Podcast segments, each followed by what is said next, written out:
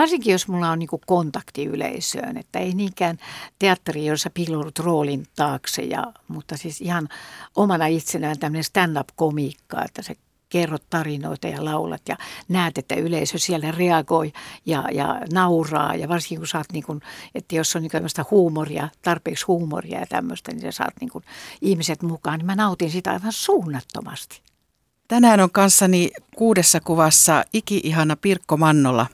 Esiintyjä urasi on jatkunut jo 60 vuotta ja jatkuu edelleen. Moni nuori haaveilee juuri sellaisesta urasta, jonka sä oot tehnyt. Toimit missinä, levityt musiikkia, näyttelit elokuvissa, teatterissa, musiikaalissa ja näyttelet yhä, laulat yleisölle. Sä kuntoilet ja olet hyvän näköinen. Jaha, kiitos. Mitä neuvoja sä antaisit tällä kaikella kokemuksellasi nyt sellaiselle, joka pyrkii viihdealalle? Jaa, tulipa heti vaikea kysymys. Mä en tiedä, onko se mahdollista enää nykyään. Tämä on ollut tämmöinen mun mielestä niin kuin jonkinnäköinen prinsessatarina tai miksi voisi sanoa, että tai nyt on, on tuota, varmaan vaikeampaa. Meitä ei ollut silloin niin paljon, meitä oli vähemmän ja elämä oli helpompaa ja, ja mä en olisi koskaan pyrkinyt mihinkään, niin kuin nykyään täytyy, että jokaiseen rooliin sulla audition, sä menet koekuvauksiin, niin tuota, ei, ei semmoista ollut. Mulle vaan soitettiin, että tyttö, tuletko levyttämään, jaaha, tai tuletko sitten filmiin tänne näin niin kuin suoraan kameroiden eteen ihan niin kuin, niin kuin ei, ei mitään kokemusta. Mutta ei nykymaailmassa tämmöistä tarinaa ei enää ole olemassa. Sen takia mä en osaa antaa mitään ohjeita, mitä kautta. Varmaan koulutuksen kautta. Sehän on mulla ollut aina se puute ja kompleksi, että mä oon joutunut hakemaan apua sitten eri, eri tahoilta, että näyttelijät on lukenut mun kanssa rooli, koska mä aina koin niin kompleksi, että mä en ole käynyt teatterikoulua. Mikä oli alkujaan sun ammattihaaveessa? Tässä mietin kuule, lentoemäntä oli yksi semmoinen, että mä hain muistaakseni Karrairille ja jostain syystä, niin silloin mun ikäni oli, muistan olla kai muistaakseni vähän vanhempi, en mä muista. Sitten mä kattelin Paula tyttö, että miten olisikaan musta tuossa Paula tytöksi. Mä olin vähän sen näköinen tämmöinen, mutta en hakenut sitä kylläkään. Ja, ja tuota sitten olisikaan, eh, laulajan urasta mä en kyllä yhtään haaveilu. Mä olin Tampereella, niin mä olin tämmöinen täti koulussa, kun mä olin kesälomilla, puistotäti. Että kai mulla oli joku semmoinen haave, ehkä, ehkä lastentarhaopettaja tai joku tämmöinen, että mä tykkäsin lapsista hirveästi. Mutta en mä ehtinyt mitään niin kuin loppuun ajatella, että mähän menin matkatoimistoon ja, ja tuota, siellä oli, että haetaan virkailijaa, niin minä kävelin sisälle, että jaaha. Ja sitten mun kiinnitettiin sinne, kun mulla oli kielitaitoa Suomi, Ruotsi ja Saksa. Ja tuota, sitten ei, ei, ei kovin kauan ollut siellä, kun kirjoittelin lippuja väärin, kun silloin aikaan niin kirjoittiin käsiin ja muuta, kun mulle tultiin sanomaan, että mitäs jos Neti Mannolle nyt kuitenkin miettisi jotain muuta ammattia. Mä sain potkut sieltä ensimmäisestä työpaikasta, niin että se oli tämmöistä hapuilevaa kyllä mun elämä, että, että en oikein, en tiedä mitä olisin lopullisesti oikein halunnut. No ensimmäinen kuvasi liittyy aika merkitykselliseen asiaan sun elämässäsi. Mm. Tässä kuvassa on suloinen 19-vuotias Miss Suomi, eli sinä Pirkko Mannola vuonna 1958. Mitä ajattelet, kun katsot tätä kuvaa? puhkun tähän, kun ajattelin, kun on niin, kuin, eh, niin valtavan kokematon ja, ja tuommoinen, toi katsekin on siis niin kuin, että vähän niin kuin, mähän en ollut koskaan semmoinen eturivin tyttö, että jos mä mietin niin koulussakin, jos oli näytelmiä, niin mä olin mieluummin takarivissä. Että niin kun, niin sitä mä ihmettelin, että mä tuonne missikilpailuun yleensä uskasin mennä sinne messuhallin lavalle.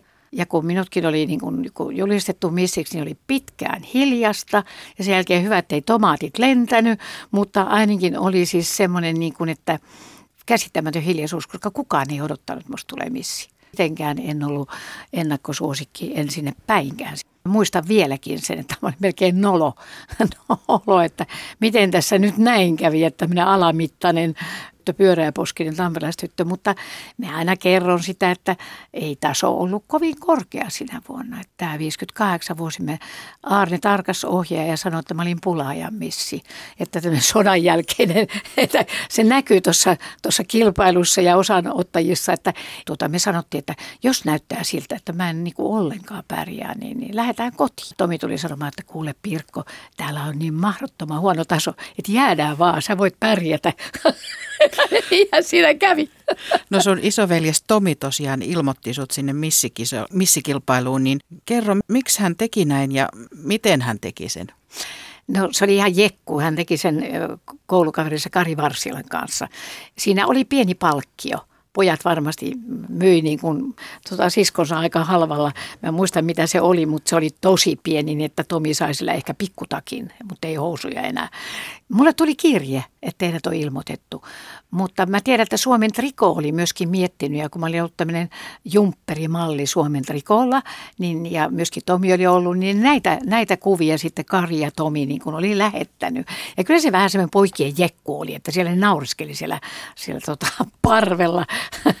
Mutta sitten kun sitten näytti tulla tämmöinen totinen paikka, niin sitten pojat siellä hurrasi, ei Pirkko voitti, herra Palkinnoksessa sait pokaalin lisäksi 150 000 markkaa, tanssikurssin, koruranne kellon, ilta- ja arkipuvun, pukukankaan, taidevärit, suklaarasioita, kauneuden hoitovälineitä. Missä jos tuotti sulle myös semmoisen ammatin niin kuin esiintymiseen? Mitä asioita sä markkinoit silloin missinä? Vaikka mitä, jopa kukka tämmöistä lannutetta tai tämmöistä humuskukka kukkalannutetta ja jotain Sansegal, huulipudaa, siis vaikka mitä, kun mä löydän vanhoja kuvia, niin mitä kaikkea tuommoista ompelukoneetta ja, ja ensimmäisiä televisioja, kun tuli Aaga-televisiot, niin sitä mainostin. Sitten yleensä sillä tavarapalkalla, että sain sen television, niin sain sitten näitä tuotteita. Paljon oli mainoksissa. Mikä oli sun valttis kielitaidon ja tämmöisen perhetytön imagon lisäksi? No mä luulen, että tämmöinen iloisuus ja, ja tämmöinen ulospäin suuntautuvaisuus. Mä yritin niin löytää kaikessa, siis missivuosihan ei ollut mitenkään mun vuosi, kun mä olin tämmöinen alimittainen, 162 senttinen ja, ja tuota, enkä täyttänyt mitenkään niin kuin niitä vaatimuksia, mitä nyt missillä olisi pitänyt olla, siis ulkomuodon suhteen varsinkin. Niin mä yritin korvata sitä sitten kaikille, että kun oli mannekinin näytöksiä, niin mullahan oli mahdottoman epäilyllinen kroppa sen ajan muotiin. Mä muistan, että sitten vasta kun tuli minivuoti, se oli niin kuin mun muoti, niin kuin se oli niin kuin lyhkäsen ja sai näyttää säältä ylhäältä saakka. Mutta oli tämmöistä niin kuin ampiiria, sitten oli säkkimuotia ja, ja mannekinit käveli takakenossa ja kellään ei ollut rintoja niin kuin oli mulla ja ne oli tämmöisiä lautoja ja en, mä en ollut mitenkään sopinut siihen kuvioon. Että mä niin kuin kärsin, mä en ollut mannekini ollenkaan. Mä otin sitten semmoisen tanssivan mannekin. Mä tanssin ja hyppelin lavalla ja tein pyörädyksiä, olin pirteä ja se oli varmasti sitten tämä jotenkin, joka kuitenkin sitten niin kuin että yleisö tuli katsomaan muotinäytöksiin mua. No missä kuuluu myös semmoisia yksinäisiä hetkiä, odotuksen hetkiä ja varmaan epävarmuutta ja paineiden sietokykyä, kun ulkonäköä arvostellaan. Mutta mitä muita semmoisia hyviä asioita sä muistat tuosta missivuodesta? Mm, kyllä mä hirveän tyytyväinen oli, kun se missivuosi loppui niin kuin tavallaan. Mulla oli vielä se huono tuuri, että ohjelmapalvelu ry, joka järjesti silloin kilpailut, niin teki silloin samana vuonna konkurssin. Mä en ilmeisesti tuottanut tarpeeksi rahaa. Ja tota, niillä ei ollut varaa lähettää mua näihin ulkomaisiin kilpailuihin. Eli mä olin valmis Eurooppa-kilpailuissa, joka sitten rahoitettiin Comité Français d'Elegance tai tämmöinen Claude Bear, niin se rahoitettiin sieltä käsin. Näillä oli varaa pistää mut sinne. Mutta sitten missä miss, tota, maailmakilpailu ja universum-kilpailu, niin sinne mulla ei ollut varaa lähettää. Kun esimerkiksi seuraavana vuonna, kun mä kruunasin Tarja Nurmen, joka oli sitten tuplamissi, mä olin tämmöinen yksinkertainen missi, niin hän oli tuplamissi, niin tuota, että Tarja kustannettiin sitten Universum-kilpailu, joka varmasti on niitä suurimpia elämyksiä, mitä missi voi saada, koska oli mullekin tämä missä Eurooppa-kilpailu, se oli Turkissa – Istanbulissa ja, ja tuota, siinähän mä sitten opettelin turkkia ja ne turkkilaiset lehdet kirjoitti, että Suomi-tyttö puhuu turkkia, hän on sukulainen. Tämä oli hyvä veto, mä tuli viidenneksi. Mitä sä arvioisit Pirkko Mannolla, minkälainen oli julkisuus vuonna 1958 verrattuna nykypäivään, minkälaista se on? No kyllähän se oli viatonta ja mietoa, kun ajattelee nykypäivän julkisuutta. Mä oon itse nyt ihan viime päivinä kohdannut julkisuuden just sillä, että mä että eikö nyt 80-vuotias vielä opi, että antaa semmoisia haastatteluja, joista sitten, joita sitten niin kuin vääristellään esimerkiksi päivälehdissä. Mitä ajattelet nykyisistä kauneusihanteista? Jaa, nyt kun on siis joka päiväistä on kauneushoidossa kaikki mesohoidot ja täytetään poskia.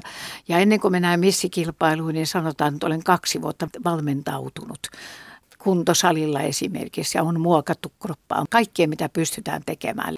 Eihän se ole enää. Me oltiin luomumissejä. Me tultiin suoraan pystymettästä. En koskaan tehnyt yhtään mitään, mutta kuin jumpannut ja tanssinut balettia. Ja siitä vaan, että tulet edes miettineet, miltä sä näytät, kun on uimapuut ja muuta tämmöiset, että olisit ehkä ruskettanut itteestä tai jotain. Tämmöistä ollut olemassa. Ei osannut meikata, ei ollut, ei se ollut korkeintaan ripsiväriä. Ja, että, että kyllähän tämä on niin kuin, maailma on niin kuin muuttunut niistä ajoista. Ja missikilpailutkin on mun mielestä niin kuin jollakin tavalla käyty jo. Mitä sä luulet, mistä sun tämmöinen vahva esiintymisvietti ja tämmöinen lavakarisma on peräisin? Tota, mä tykkään siitä, mä nautin. Mä jotenkin sytyn lavalla ja joo, se on edelleen mulle niin kuin, se on edelleenkin mulle semmoinen paikka, että mä niin kuin viihdyn. Ja varsinkin jos mulla on niin kuin kontakti yleisöön, että ei niinkään teatteri, jossa piiloudut roolin taakse, ja, mutta siis ihan omana itsenään tämmöinen stand-up-komiikka, että se kerrot tarinoita ja laulat ja näet, että yleisö siellä reagoi ja, ja nauraa. Ja varsinkin kun saat, niin kuin, että jos on niin tämmöistä huumoria, tarpeeksi huumoria ja tämmöistä, niin sä saat niin kuin ihmiset mukaan. Niin mä nautin sitä aivan suunnattomasti. Vielä tuosta missiaista, niin minkälaista seksuaalista häirintää sä näit uras alussa ja koitko sä sellaista itse myös? En mä kokenut mitään. Sitten mullahan oli tämmöinen vahvatahtoinen äiti, joka seurasi mukaan joka paikkaa. Vieläkin muistaa Liesimaa kuvaa ja kun hän kuvasi Eevan kansikuva, että äiti istui vieressä. Äiti piti kovan kontrollin. Mä oon kyllä flirtti Mä oon flirtti, mutta eri tavalla. Että mietin, ei ole koskaan, ne on ollut hyvin varovaisia, että ei, ei mulla ole, ei ole huonoja kokemuksia. Tai sitten mä oon ollut niin naivi, että mä en ole huomannut. Sä oot sanonut joskus, että misseys ja laulajan ura ja näyttelijän ura ehkä toteutti sitä äitiskin unelmia, että minkälainen äiti sulla oli? Äitihän jäi leskeksi neljäkymppisenä ja isä kuoli alle viisikymppisenä tämmöiseen sarkoomaan. Ja äiti jäi aika tyhjän päälle. Ja tuota äiti oli ollut kotiroffa. Mutta hän oli Turussa käynyt tämmöistä Hörlinskaskuulania, joka, jossa opittiin kieliä ja, ja tota, ruoanlaittoa ja sitten, että pääsi hyvin naimisiin tai avioliittoon. Ja hän oli vaan ollut kotona, mutta hyvin värikäs ihminen, semmoista kaikki tykkäs, hyvin eläväinen. Tarsi ripaskaa vielä kuusikymppisenä, oli tämmöinen e, hyvin iloluontoinen. Kaikki muistaa Tapiloskin vielä. Joku tuli sanoa, että sun äitis. Mä muistan sun äitis niin hyvin. Niin tuota, kun isä kuoli, niin hän sanoi, että oikeastaan hän rupesi elämään silloin. Hän rupesi elämään niin kuin mun kautta ja oli, oli tavallaan niin kuin, enemmän pirkkomannolla kuin mitä minä olin, koska mä olin enemmän taaksepäin vetäytyvä ja en niin, mä olin enemmän introvertti, en niin kuin äiti oli tämmöinen ihan ulospäin suuntautuva, niin mä luulen, että mä jäin niin kuin ihan suremaan sitä, että, että äiti uhrasi tavallaan oman niin kuin elämänsä. Siinä oli miehiä ympärillä ja kaikki sanoo, että sun äiti on paljon kauniimpi kuin sinä. No nelikymppisenä äitihän oli, oli tumma ja, ja karisma, valtava karisma. Niin tuota, että hän, hän sitten kun siinä tuli kosen, hei me aina veljen kanssa sanottiin, että meillä olisi paljon helpompaa, jos sulla olisi joku. Että ei hän huolinut. Hän eli niin kuin täysillä ja mä annoin sen tapahtua, että, että äiti joskus sitten valitti sitä, että hän tuli auttamaan mua, kun mä olin missi, niin kun mä olin pyytänyt häntä, että niin kuin Tampereelta muuttamaan Helsinkiin.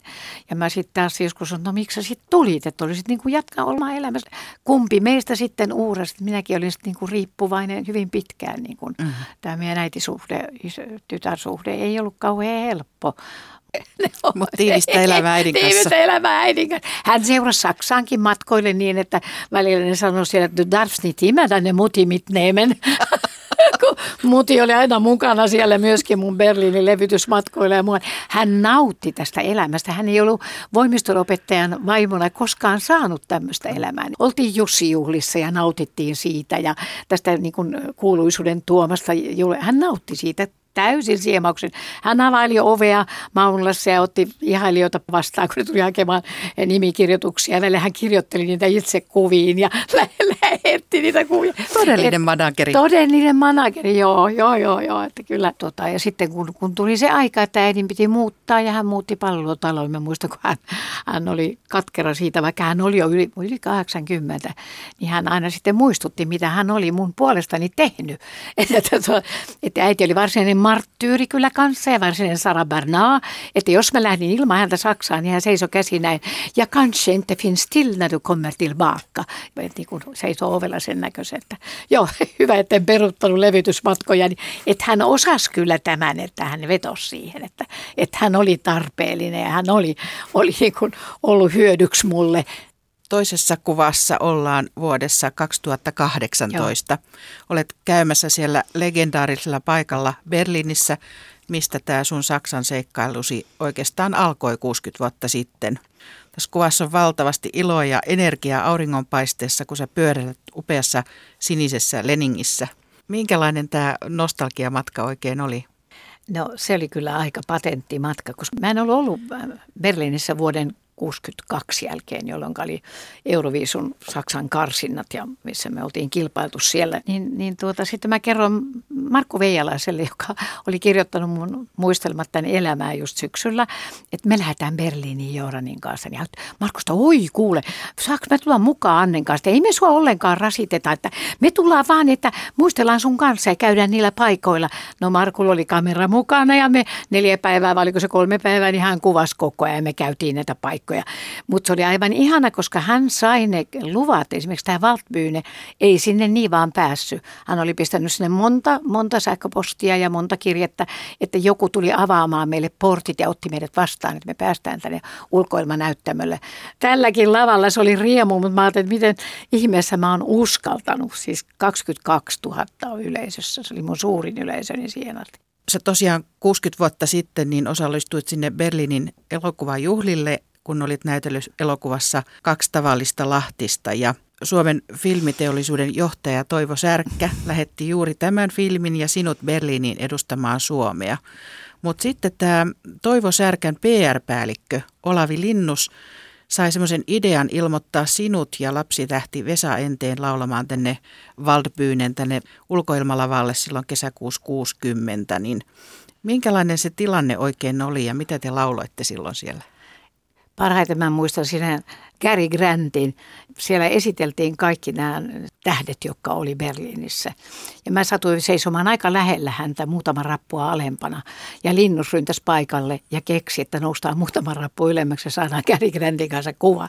Ja se on ikimuistoinen kuva mulle kahdessa niin kuin versiossa mun kirjassanikin, missä mä katsoin siis suurin piirtein silmät kierrosalta Gary Grantin. On niin, niin upea ja mun, siis vieläkin, sehän on mun lempinäyttelijäni. Että tämä oli niin kuin jäi mulle päällimmäisenä. No kyllä mä siellä sitten lauloin myöskin Dianan Polankan Jaana, mutta en mä siitä paljon mitään muista. Muista vaan, että siellä oli sitten joku kykyjen etsiä, joka oli kuunnellut ja, ja tulee ilmoittautumaan, että hän tuntee Werner Müllerin, kapellimestari Werner Müllerin. Ja sitä kautta mä sitten menin koelauluun ja, ja solmin sitten Teldekin kanssa Saksaan levytyssopimuksen. Niin siellä tosiaan siellä katsomossa oli tämmöinen kykyjen etsintä Joo. ja Hans Roll, joka kiinnostui susta, kun sä lauloit Dianaa, niin Roll taas tunsi tämän suurimman levyyhtiön levytuottaja Werner Müllerin, niin mitä sä lauloit sitten Werner Müllerin studiossa? Varmaan pätkän Dianaa, mä muistan kun hän katteli mua. Werner oli sen pieni tota, noin, pyörää naamainen, tämmöinen iloisen näköinen kapellimestari ja sitten mä sanoin, joo, no mä osaan tuonne, että ich tanze mit dir in den Himmel hinein, in den siebenten Himmel der Liebe. Mä olin kuunnellut Lyssasiaa ja tämä oli mun ainoa, mitä mä osasin. Ja mä en varmaan ihan tiennyt, kuka Verne Müller onkaan. Mä en tajunnut, millaisessa ympyröissä mä olin. Että tuota, se on kaikki selvinnyt mulle sitten kyllä, kun mä siellä kävin levyttämässä, mutta kuitenkin sillä hetkellä, niin kuin, hän oli kaikki Katarina Valenten levyjen taustalla ja hän oli Rias Tanzorkesta, iso viihdeorkesteri.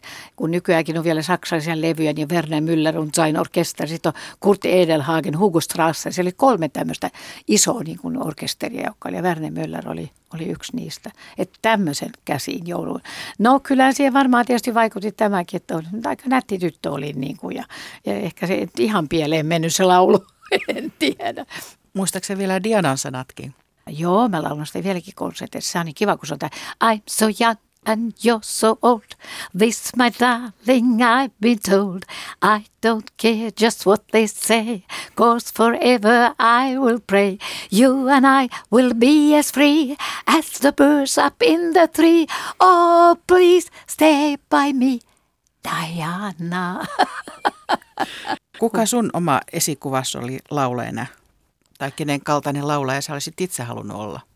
mä kuuntelin aika paljon saksalaista slaageria, koska mä olin ollut niin kuin koulutyttönä Saksassa yhden kesän ja mulla oli tyttö meillä Tampereella kesän, niin mä niin osasin Saksaa aika hyvin. Niin se jotenkin kolahti. Siis Katariina Valente oli mulle suuri idoli.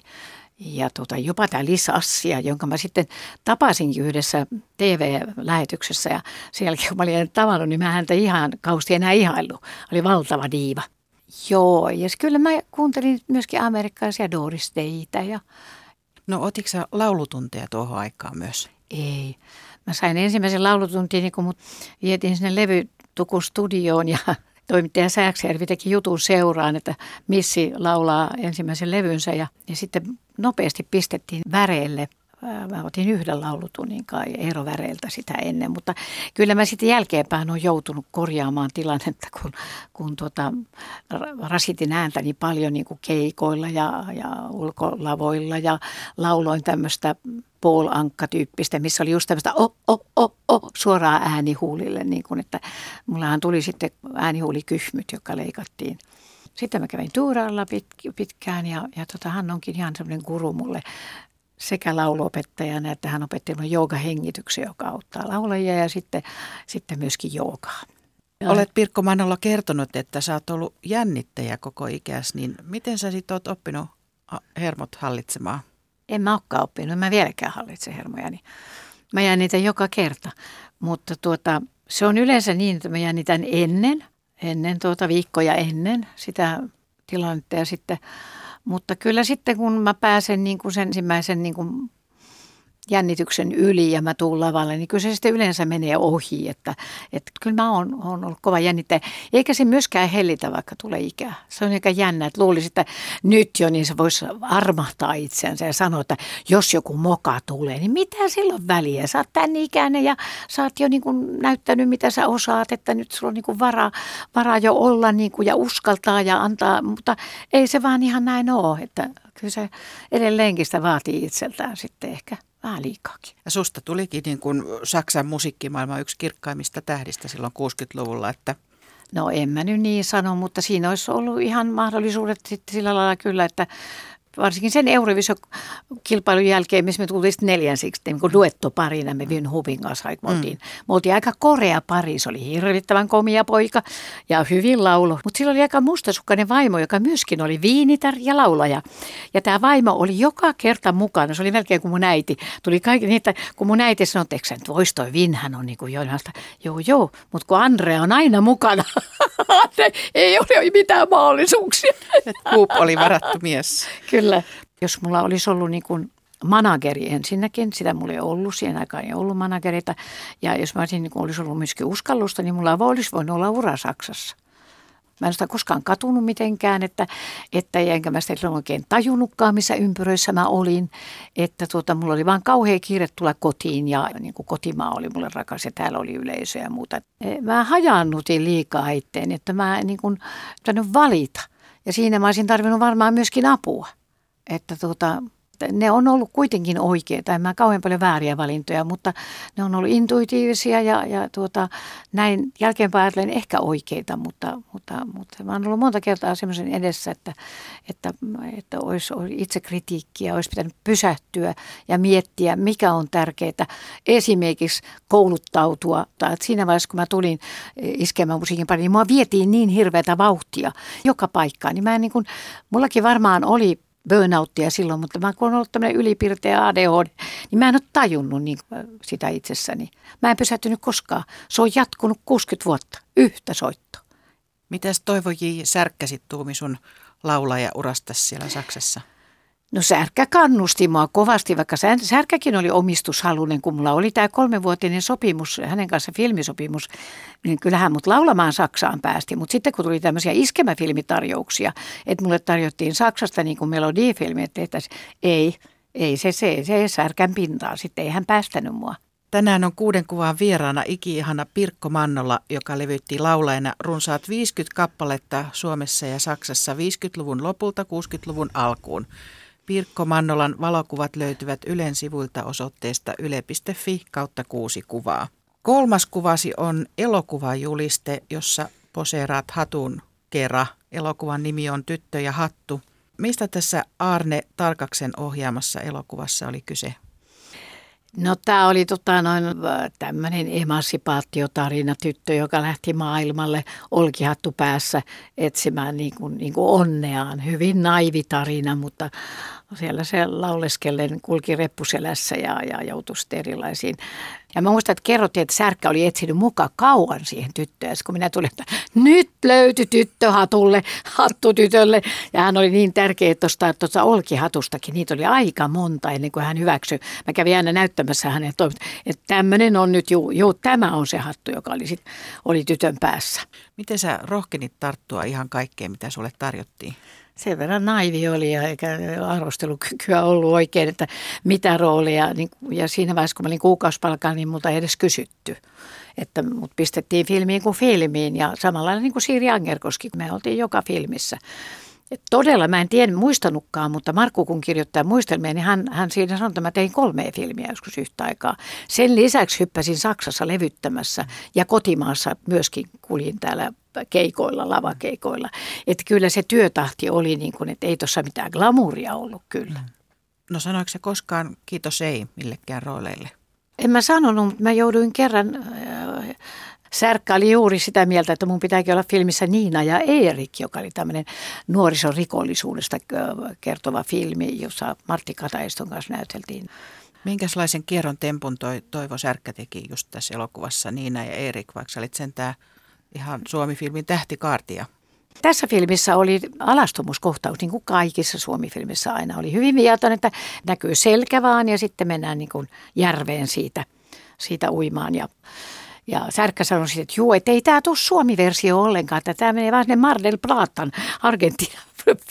Minä uskoin. Ja sitten kun Reksiin tulee premiääri, kun siellä on kuvia sitten, niin mä itkin. Sitten meni Särkälue ja sanoi, että minä niin, niin Särkä sanoi, että mene vaan ja leikkaa ne negatiivit sinne mä vielä silloinkin uskoin, että, että mä pystyn tekemään jotain, en ole mitään pystynyt tekemään. Että tämä on niin kuin, se oli hyvin viaton, niin kuin ei, ei siinä ollut, mutta kuitenkin se oli niin kuin, mä olin kasvanut kuitenkin sillä lailla mm, niin kuin pumpulissa ja perhetyttö ja en mä tottunut yhtäkkiä riisutaan niin kuin alasti ja näytellään alasti filmissä. Entäs ohjaaja Anne Tarkas, minkälainen ohjaaja hän oli? No Arnehan oli äh, kiltti näyttelijöitä kohtaan ja Arne oli semmoinen, että kun kysyi, että teekö mä Arne nyt tämän oikein, teekö mä näin, niin Arne on nasta. No mutta entäs mä jotenkin kuitenkin tekisin näin, että mä muuta nasta kolmannen nastan jälkeen ei enää tarvinnut kysyä. Arne luotti esimerkiksi minuun ja Arne tykkäsi musta ja, ja tota, vielä kun hän siirtyi TV-henkin, hän käytti mua vielä TV-ohjelmissa aika paljon. Meillä oli, meillä oli hyvin lämmin suhde. Oli niitä ohjaajia, niin kuin Ville Salmin, jota mä jännitin niin, että mä olin aivan koko vartalo kipsissä siinä kuvassa – tai särkkä esimerkiksi. Särkkä, kun tuli sen susikoiransa kanssa studioon ja istui ja, ja, ja susikoira lähetti, niin sitten kun tuli kohtaus, otti kuonosta kiinni susikoira, ettei se enää lähettänyt. Mä pelkäsin sekä särkkää että susikoira, ei ollut kauhean kivaa. Neljäs kuva liittyy teatteriin. Sulle Joo. jäi laulaminen Pirkko Mannola vähitellen taka-alalle ja sua pyydettiin vuonna 1963 näyttelijäksi Lilla-teatteriin. Kuka pyysi sinut teatteriin ja mikä olikaan teatteriesitys? No Vivika Vander soitti. Se oli tota, semmoinen esitys kuin Ottan, joka oli tämmöinen laulunäytelmä. Siinä oli Ärnä Tauron musiikki ja se oli Benedikt Siljakkuksen käsikirjoitus. Benedikthan oli Hufvudstadsbladetin niin kulttuuritoimittaja ja hän oli tutustunut aiheeseen, että oli sosiaalinen tilaus tälle tekstille. Se kertoi niin kuin ne purkutaloista, onko se niitä Sörkän purkutaloja. Ja siinä oli sitten tuota tämmöinen Anjan rooli, tämmöinen vähän tämmöinen ronski. Hän tarjosi mulle tätä pääroolia siitä. Mä pääsin heti Suomen parhaiten näyttelijöitä. Siinä oli Birgitta Ulfsson ja Lasse Pöysti ja Nils Brandt, joilla oli tietysti isot roolit. Mutta mä oon kaksikielinen äiti, hän on puhunut ruotsia kotona, mutta kuitenkin niin tähän oli sitten, mä hyppäsin niin kuin ensimmäiseen teatteriproduktioon, joka oli ruotsinkielinen. Ja, ja tuota, siinä oli tämmöinen ohjaaja kuin Kirsten Sörli, joka oli norjalainen, ja hän oli aikaisemminkin ohjannut amatöörejä näyttämällä, teatterinäyttämällä, niin hän osasi antaa mulle hirveän paljon. Minä matkin aika paljon häntä. Hän osasi antaa mulle avuja näyttämällä, miten tämmöinen ronski farkkutyttö käyttäytyy.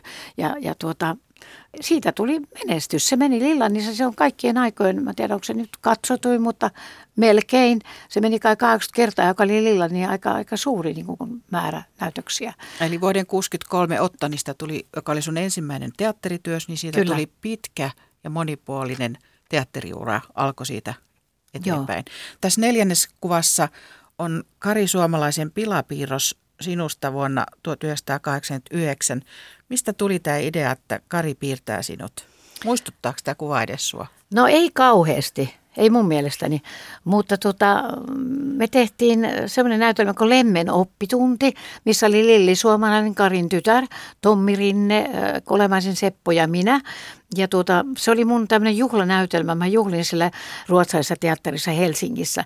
Mä en muista kuinka monta vuotta näyttämöllä ja minkä ikäinen, mutta tuota, Lilli sitten oli pyytänyt Karja, että, että Pirkolle premiäärilahjaksi, niin piirrä Pirkosta tämmöinen karikatyyri.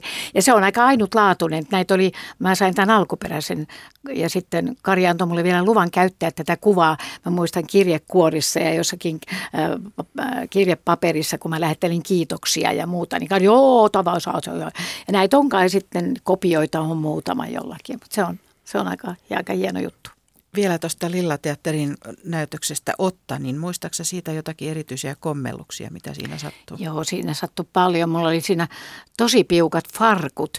Ja mä muistan yhdessä esityksessä, kun siinä on semmoinen laulu, joka mä laulan tälle advokaatille, joka tulee niin kuin negatiivisessa mielessä, että hän niin kuin oli tuhoamassa tätä tätä taloyhtiötä, niin mä laulan semmoisen laulun, kun mä muistan kokonaisuuden, mitä se menee, mutta se loppui Titta meidän baak. Ja sitten mä pyllistin hänelle ja mun housu farkut repes. Se on ihan totta. Ei ne kai silloin ollut niin stretchiä kuin nykyään tai niin hyvä, oliko ne on, että Nisse Brandt ompeli niitä mulle sitten, että mä pääsin seuraavaan kohtaukseen. Että, joo, joo että tämä oli niinku semmoinen Tänään on vuorossa Hämeessä syntynyt, mutta ei kovin hidas eikä varovainen näyttelijä, viihdyttäjä Pirkko Mannola. Toinen sun tärkeä työs oli Tyttösopassa, jossa sä näyttelit vuodesta 1968 alkaen. Joo. Kenen kanssa sä näyttelit siinä? Mä näyttelin ensin Göteborgissa Lisebergin teatterissa. Se on kuin Josta Bernhard oli sen teatterin äh, tämmöinen voimahahmo. Ja hän, hän oli äh, teatterijohtaja myöskin siinä. Hän muisti mut sieltä, hän oli Tukholmassa, kun me vierailtiin tämän Ottanin kanssa, niin hän oli, oli myöskin sen teatterin johtaja. Sieltä hän muisti minut. Hän sanoi, että harjoitukset alkaa kuukauden päästä. Joo, tak tak, joo joo, ja kommer. ja sitten, joo, sitten mä lähdin silloin oliko se nyt elokuun lopulla sitten Göteborgiin ja hän sanoi, että hän kyllä tärisi ja vapisi, että ei hän oikein tiennyt, mitä hän oli, kenet hän oli kiinnittänyt, mutta kyllä hän muisti mut siitä. Viivika Vanler oli sanonut hänelle, että Pirkko Mannola, että Pirkko Mannola.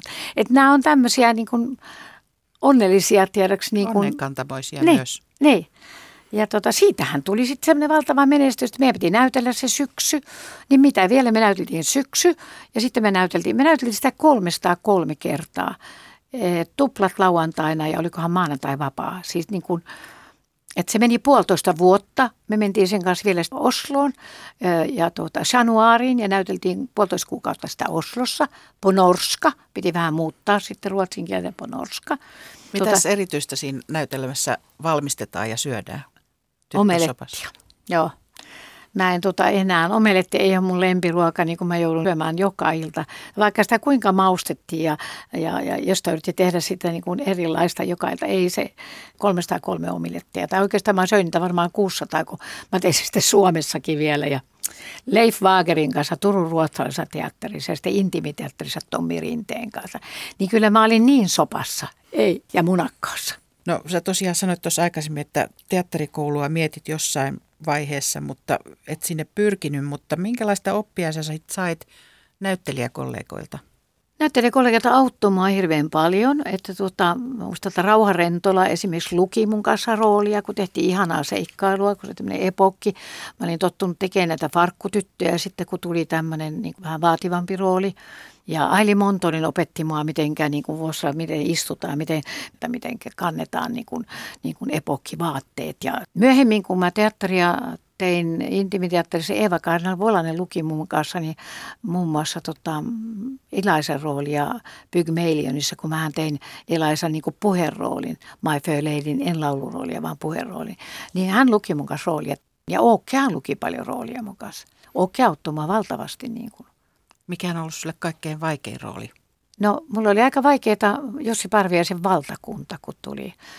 Kun sitä keväällä alettiin harjoittelemaan, mä että tästä ei tule yhtään mitään. Kun se oli tämmöistä niin kuin repivää ja, ja raastavaa ja, ja, ja tuota, että siinä niin kuin käydään hiuksista kiinni ja, ja, ja, ja tuota, on niin kuin syljetään naamaan ja potkitaan ja huudetaan. Ja, mutta mä saan määrätyn temperamentin, mutta semmoinen niin auki, semmoinen niin kuin, niin kuin raivoava mannola. Se lopulta onnistui siinä valtakunnassa ja mä luulen, että lopulta se teki mulle hyvää, että se avasi jotain väyliä, mitä mä en ollut käyttänyt ennen. Viidennessä kuvassa Pirkko Mannola on ihana kesäpäivä. Siinä on Åke Lindman, kantaa siinä tytärtänne Heidiä reppuselässä, varmaan siellä Sulussäärissä, saaressa.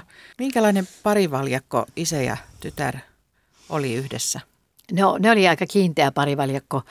Heidi oli semmoinen, että se luotti niin kuin, kun Oke oli aina niin kuin, että pappa Ornar ja pappa järjestäjä.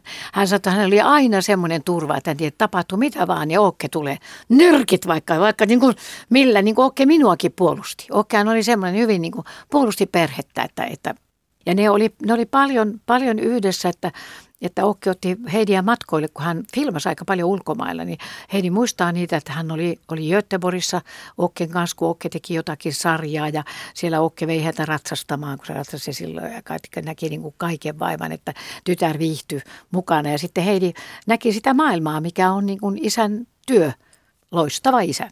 Minkälainen tytär Heidi on sinulle? Heidi on hirveän paljon järkevämpi kuin minä niin kuin, ja, tuota, ja me ollaan aika eriluonteisia, että, että meille vähän tulee välillä semmoista pientä tuota, mutta miksei nyt äidin ja tyttären välillä aina tulisi tämmöistä sanaharkkaa, mutta kyllä mä, mä kunnioitan häntä hirveästi, koska hän on kouluttanut itseänsä. Siis Heidihän joutui aika vakavaan ratsastusonnettomuuteen silloin vuotta ennen kuin Okke kuoli, tai oikeastaan puoli vuotta ennen. Ja sitten hänelle tehtiin vaikea leikkaus ja tota, se oli aika semmoinen tilanne, että, että hän selvisi siitä, että ei tullut niin kuin jollekin se olisi voinut halvaan tuottaa jotain tämmöistä. Se oli niin kuin, ja hän rupesi siinä sitten miettimään uutta ammattia. Hän oli kyllä joogannut ja katsellut mua tässä vuostolkulla ja yliopistossa hän opiskeli tota, filologiaa, englannin filologiaa ja mutta tota, hän sitten koulutti itsestään jooga, joogaopettajan, koska hän oli aika pitkä, tämä selän toipuminen oli pitkä, niin ajattelin, että ammatti, joka pitää hänet kunnossa, niin se ei halunnut teatterikouluunkaan, vaikka Joukke sanoi, että tytöllä on lahjoja, kun se näytteli jossain hänen filmissään pieni pätkä.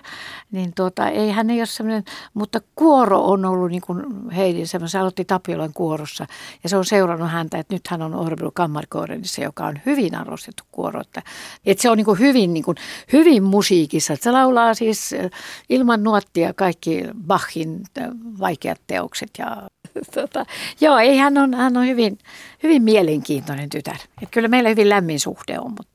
No sä kuljit Oken rinnalla 50 vuotta ja 10 vuotta sitten hän kuoli. Oke oli sinua 11 vuotta vanhempi ja molemmilla teillä oli suomen ruotsalaiset äidit, jotka puhuivat ruotsia, niin mitkä muut asiat yhdisti teitä? No tota, me oltiin tähtimerkiltä me molemmat kauriita aina sanotaan, että kaksi kaurista ei sovi yhteen, mutta, mutta tota, Okki oli tammikuun kauris ja mä olen joulukuun kauris. Ja äh, Raili Hulkko oli hyvä ystävä aina sanoi, että, että tammikuun kaurit, ne on niitä oikeita kaurita, että joulukuun kaurit on just tuommoisia kuin sinä, joka antaa periksi ja on tuommoisia vähän nössöjä. Lenita Airisto on myöskin tammikuun kaurissa Linda sanoi, että hän ei ymmärrä yhtään niin kuin naisia, jotka, niin kuin, että, jo, jotka ei pidä puoliansa. Ja, mutta mä istuin ja kuuntelin Linda, että, että joo, mä oon just näitä tämmöisiä vähän niin kuin heikompia kauriita.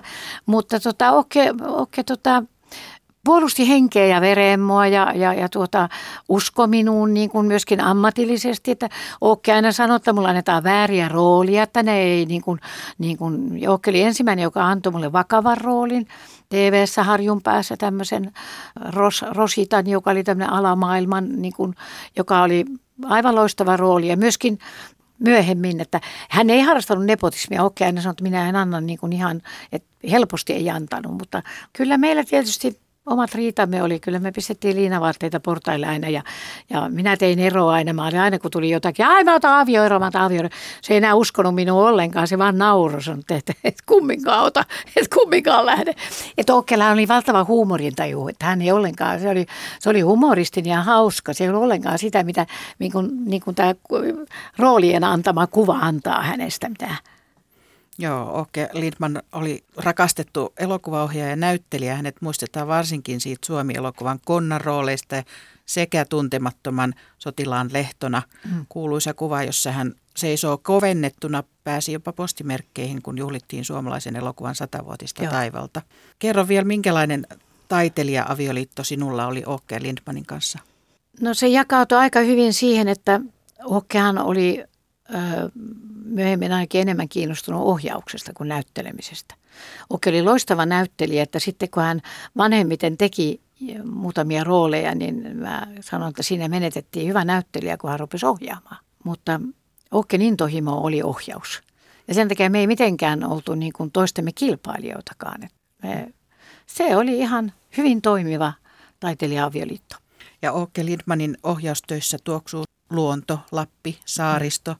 Ja yksi hänen hienoimpia töitä on Myrskyluodon Maija, joka esitettiin TV-sarjana. Minkälainen Myrskyluodon Maija sä itse olet? Mä olin huono Myrskyluodon Maija, kun mä oon kasvanut Tampereella Pyhäjärven Näsijärven rannalla ja Valkeakoskella Lotilajärven rannalla, niin mulle järvi vaan oli niin kuin semmoinen, mä kunnioitan merta valtavasti ja mulle se oli niin kuin ihan uudenlainen miljö tulla tämmöiseen merelliseen saareen. Ookki oli siinäkin. Hän oli haaveillut pitkään. Hän oli nähnyt ystävien, käynyt Jutta Tsiljäkkuksen Bendin saaressa. Hän oli haaveillut niin kuin omasta saaresta. Ja kun me tämä löydettiin, niin se oli, se oli hänelle, niin kuin, se oli hänen semmoinen piilo paikkansa, että hän rakasti suunnattomasti niin kuin saaristoa ja sitä elämää. No tänä päivänä sä olet kimpassa Jöran Stubin kanssa, mm. mutta itse asiassa te tapasitte jo 60 vuotta sitten, niin mitä silloin 60 vuotta sitten oikein tapahtui? Joona muistaa, että hän tota, oli pyytänyt mua treffeille Tampereella nimenomaan. Mä olin ollut jossakin esittelyssä hänen firmansa niin kuin esittelyssä, niin kuin näitä oli paljon mulla töitä silloin missinä. Niin tuota, mä olin sitten sanonut, että, että mä mietin vähän asiaa. Niin Joona sanoi, että se mietti sitten 60 vuotta, että hidas hämäläinen kuin on, niin, niin tuota, Joo. No Pirkko Manolla, nyt me ollaan kuultu sun viidestä valokuvasta, niin mikä voisi olla se kuudes kuva, se tulevaisuuden kuva? Mitä sä haluaisit, että siinä olisi? Se on se vaikein kuva. Kun mä oon sanonut sulle, että me ollaan ollut tämmöinen niin kuin, en niin päättäväinen, että mä näen itteni lavalla enää tuolla. Mullakin tavallaan on se poltea palo. Että kyllä mä sen koin tuossa noin muutaman, mutta sitten toisaalta, niin, toisaalta mä, niin kun, mä olen riippuvainen ihmisistä – Mä, olen, mä en ole mikään erakko. Että mä tarvin varmaan ympärilleni myöskin ihmisiä. Niin, niin on vielä vaikea päättää. Mä en oikein osaa sanoa, mitä mä niinku haluan. Mä oon, niinku, mä oon nyt semmoisessa vaiheessa, että, että tota, mä haluaisin rauhoittua – Mutta se ei ole kauhean helppoa. Sä oot tottunut julkisuuteen, sä oot tottunut niin kun esiintymään, se on jotenkin sisään rakennettu tämä, että sä tykkäät siitä, että tyk, niin kuin tytär sanoo, että sä tykkäät uploadeista, mutta älä ole ilkeä. Tämä on luopumista, joku tähän ikään tulee koko ajan. Sun pitäisi nyt osata niin kuin, niin kuin luopua määrätyistä asioista. Mutta mikä sen tilaan, koska mä en pelaa golfia, mä en kudo, mä kyllä luen ja mun on myöskin aika vaikea rauhoittua – mä olen aika rauhoiton tyyppi. Mutta ehkä se on ihan lähi, lähitulevaisuudessa tehtävä.